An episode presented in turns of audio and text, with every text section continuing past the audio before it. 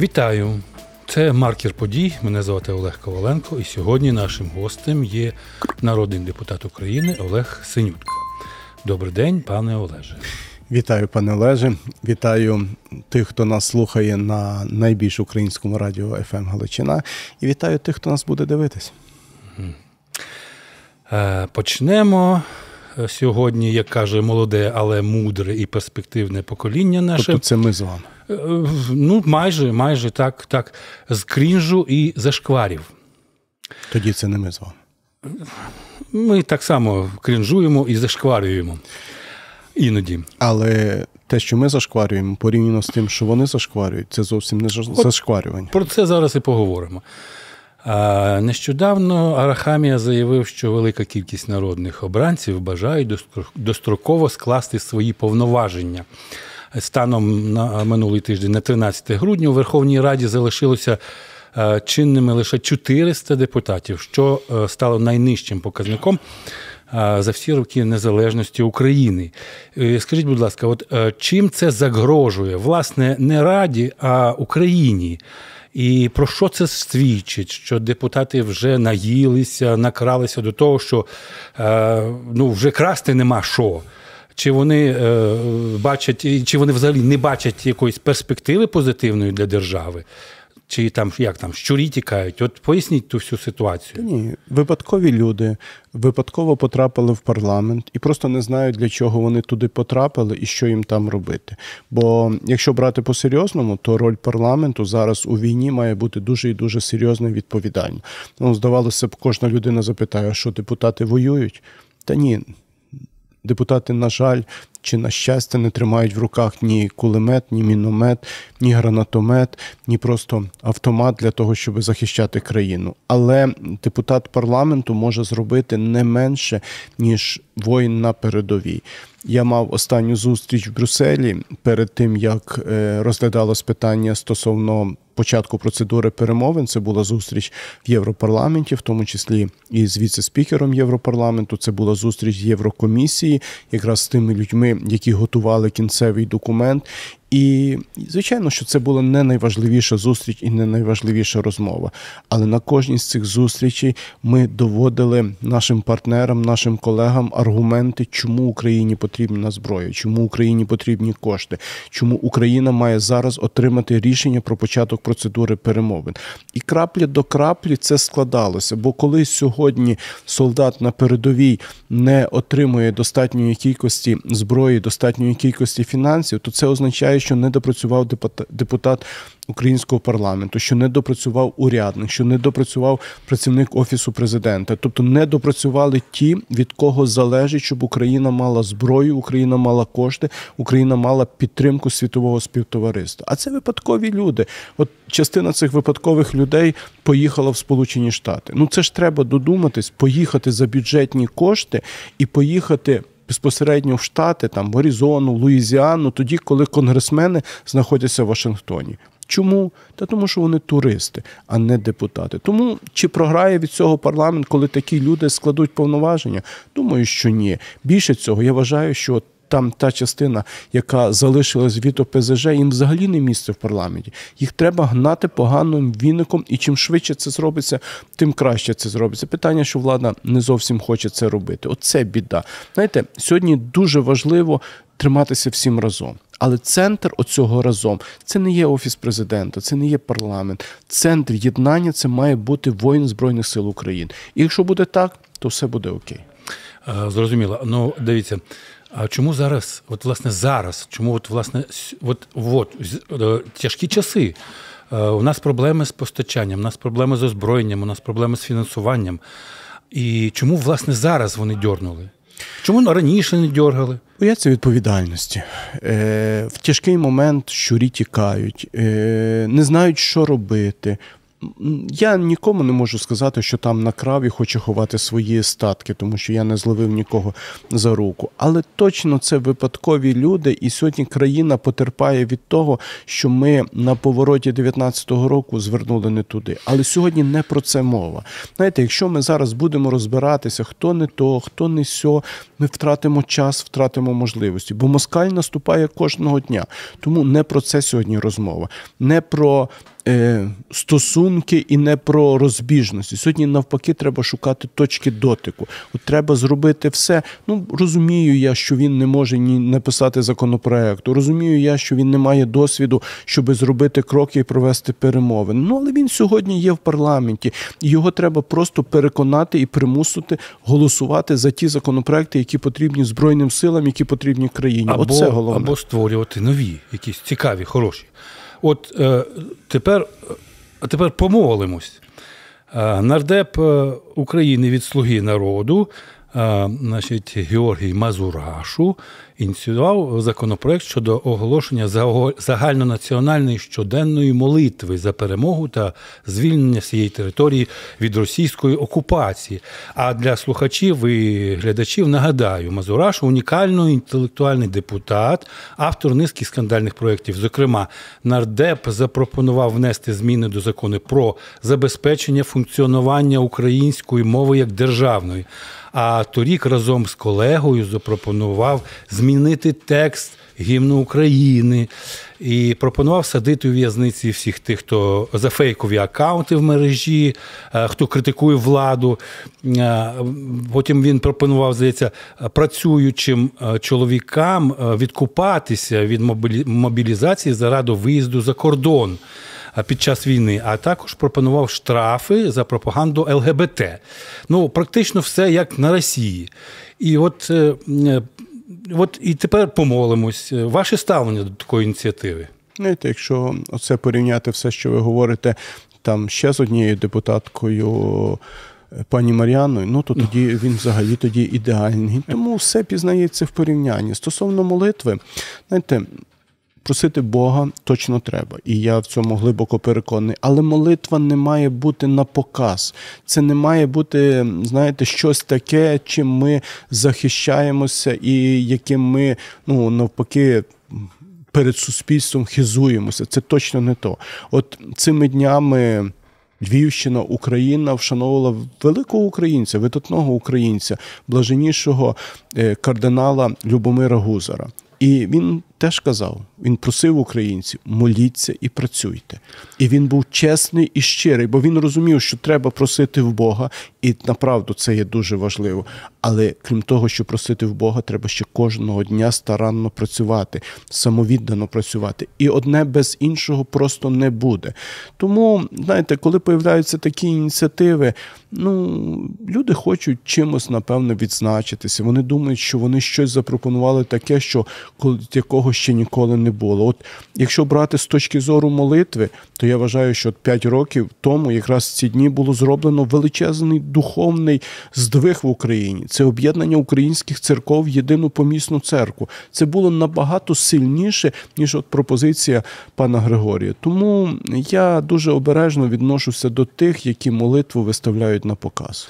І знаєте, я додам, я впевнений, що кожен українець, віруючий чи не віруючий, молиться щодня і про своїх рідних, про дітей, і про воїнів, які захищають нас усіх. Знаєте, колись, е, коли мої двоє племінників півтора року тому.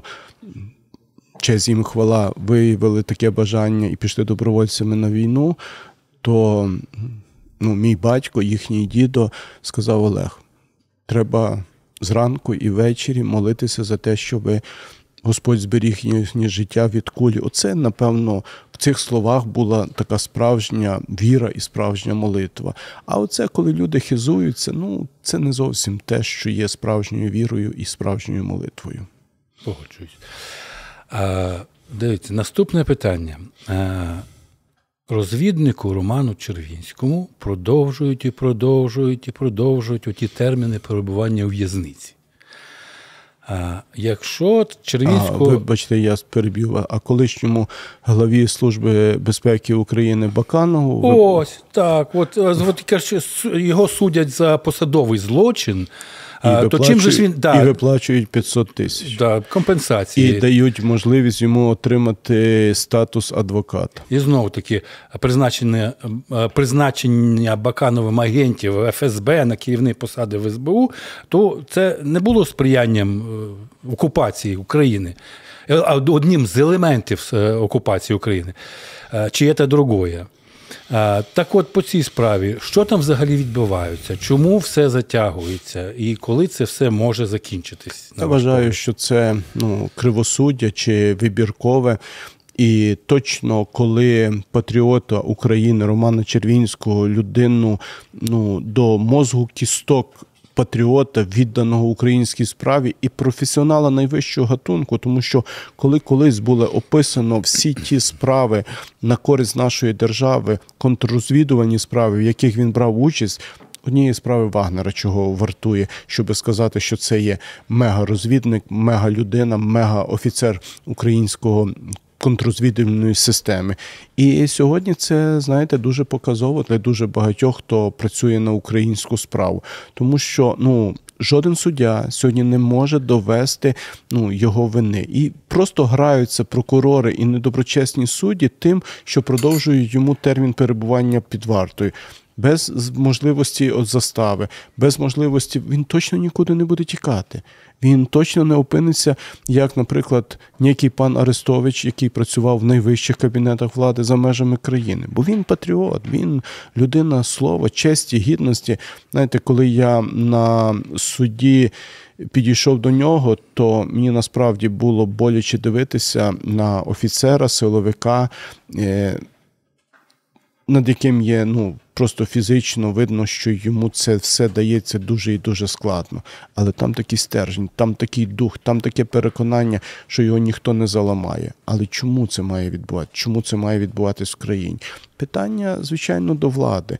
І знаєте, якщо хтось дійсно працює на роз'єднання країни, то працює от такими справами проти Романа Червінського, от такою абсолютно ну, відсутністю питань до е, пана Баканова. Ну тобто, от, оце ті речі, які це можна роз'єд... назвати диверсією. Я вважаю, що так. Проти України, проти держави. Я я вважаю, З боку що суддів, так, я не соромлюся цього. Знаєте, все раніше чи пізніше таємне стає явним. І я переконаний, що ці речі теж стануть явними. І от, ну, от ці судді, які сьогодні ховають очі, які там беруть самовідвід, їм же ж раніше чи пізніше все одно прийдеться відповідати на ці незручні питання. Чому так? Бо Україна переможе, українська справа все одно виграє. І все одно, що вони, Януковичі будуть тікати? Так ну я розумію, що Сибір великий, ну але ж на всіх Сибіру навіть не вистачить. Так, ну і з останніх ж зашкварів, таких от цікавих в кабінеті головнокомандувача Збройних сил України Валерія Залужного знайшли прослушку. Війна, війна зараз іде. Ворог ззовні, ворог внутрішній, вороги військові і вороги політичні. Це жахливо і страшно. Це лякає. Що це таке? Що робити? Це Що жахливо. Це це жахливо, але це не страшно. Бо зрозуміло, що можливі два варіанти. Один варіант це московські крути підібралися дуже дуже близько. А другий варіант, що всередині країни хтось веде роботу проти головнокомандувача збройних сил України. І одне, і друге жахливо. Але я переконаний, що ні в одних, ні в других нічого не вийде. Чому? Та тому, що ну, головнокомандувач є, по-перше, патріот, по-друге, професіонал, а по-третє, людина віддана Україні і українській справі. Звичайно, що з цього треба зробити висновки. Звичайно, що служба безпеки, до речі, наша служба безпеки в дуже багатьох справах довела себе мегаефективною. Я переконаний, що зробить теж цього висновки, і теж відповідні будуть зроблені і заходи упереджувального характеру, і розслідування, все таки чиїх чиїх рук ця справа. Тому це не страшно, але з цього треба обов'язково робити висновки. Найгірше, якщо хтось захоче це використати для внутрішнього протистояння. От ви подивіться, скільки залужного всяка мерзота провокує на протистояння. Ну він же ж має займатися е, певними справами. Він має займатися фронтом, армією, там обороною, наступом, тими всіми військовими він справами. Цим, він цим і займається. Але І- зараз він от, от, оце от його відволікає, його Абсолютно. дратує. Абсолютно. Ну, давайте чесно скажемо, що попри це, що це людина надзвичайно професійна, ну все одно це людина. І все одно Так. такі справи, вони хочеш чи не хочеш, забирають частинку твоїх емоцій, частинку твого життя, і це дуже небезпечно. Але не майте жодного сумніву, що через ці випробування ну, керівництво генштабу точно пройде і пройде достойно. Ну, слава Богу. А, ну і що? Значить, е, я так думаю, що достатньо на сьогодні тих зашкварів, крінжатіни. Ми напередодні чудових свят. Скажіть, будь ласка, от як люди мають святкувати різдвяні новорічні свята, зважаючи все ж таки на те, що у нас вкрай скрутні часи і така тяжка кривава війна? Ну, Війна точно накладе відбиток на святкування цього Різдва. Воно, напевно, буде іншим, аніж було декілька років тому. Ну, по-перше, воно точно буде інше, бо перший раз ми Різдво будемо Нове. святкувати зі всім світом. І це є дуже важливо. Тобто, руський мір буде святкувати Різдво по-іншому, ніж ми будемо робити тут в Україні. І в цей день будуть святкувати Різдво не тільки у Римі, як багато хто хоче показати. В цей день будуть святкувати Різдво і Вселенського патріарха в Константинополі. І це треба обов'язково людям казати, що і Вселенський патріархат, і католицька церква, вони святкують Різдво в один день, 25 грудня. І ми тепер будемо Різдво святкувати 25 грудня. І це такий насправді епохальний крок.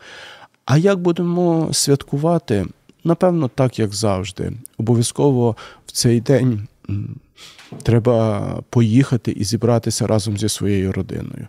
Я думаю, що особливо буде, напевне, так по-особливому Різдво для тих, хто чиї герої сьогодні знаходяться на небесах в нашому небесному легіоні. Для цих родин, напевно, це Різдво буде особливе. Напевно, особливе буде Різдво для тих родин, чиї рідні сьогодні знаходяться на фронті на передовій. Але це буде наше українське Різдво. І дуже хотілося б, щоб наше наступне українське Різдво, Різдво уже через рік ми зустріли без війни, ми зустріли з перемогою. Це було би насправді найкраще і найбільше, що ми можемо попросити під час молитви нашого Господа.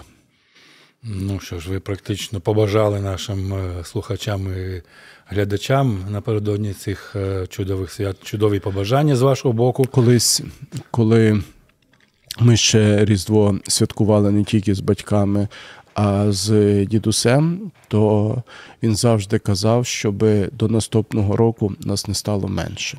І це, напевно, таке найважливіше, що сьогодні буде звучати в кожній родині, щоб обов'язково ми через рік знову зібралися всі разом, і ми відчували і любов, і доброту, і обов'язкову перемогу. Дуже вам дякую за розмову. А нашим гостем сьогодні був е, Олег Синютка, народний депутат України. А я закликаю слухачів і глядачів підписуватися на наш канал «ФМ Галичина Аналітика в YouTube, на телеграм-канал і читати наш сайт. До нових зустрічей, а всім добрих людей з прийдешніми святами.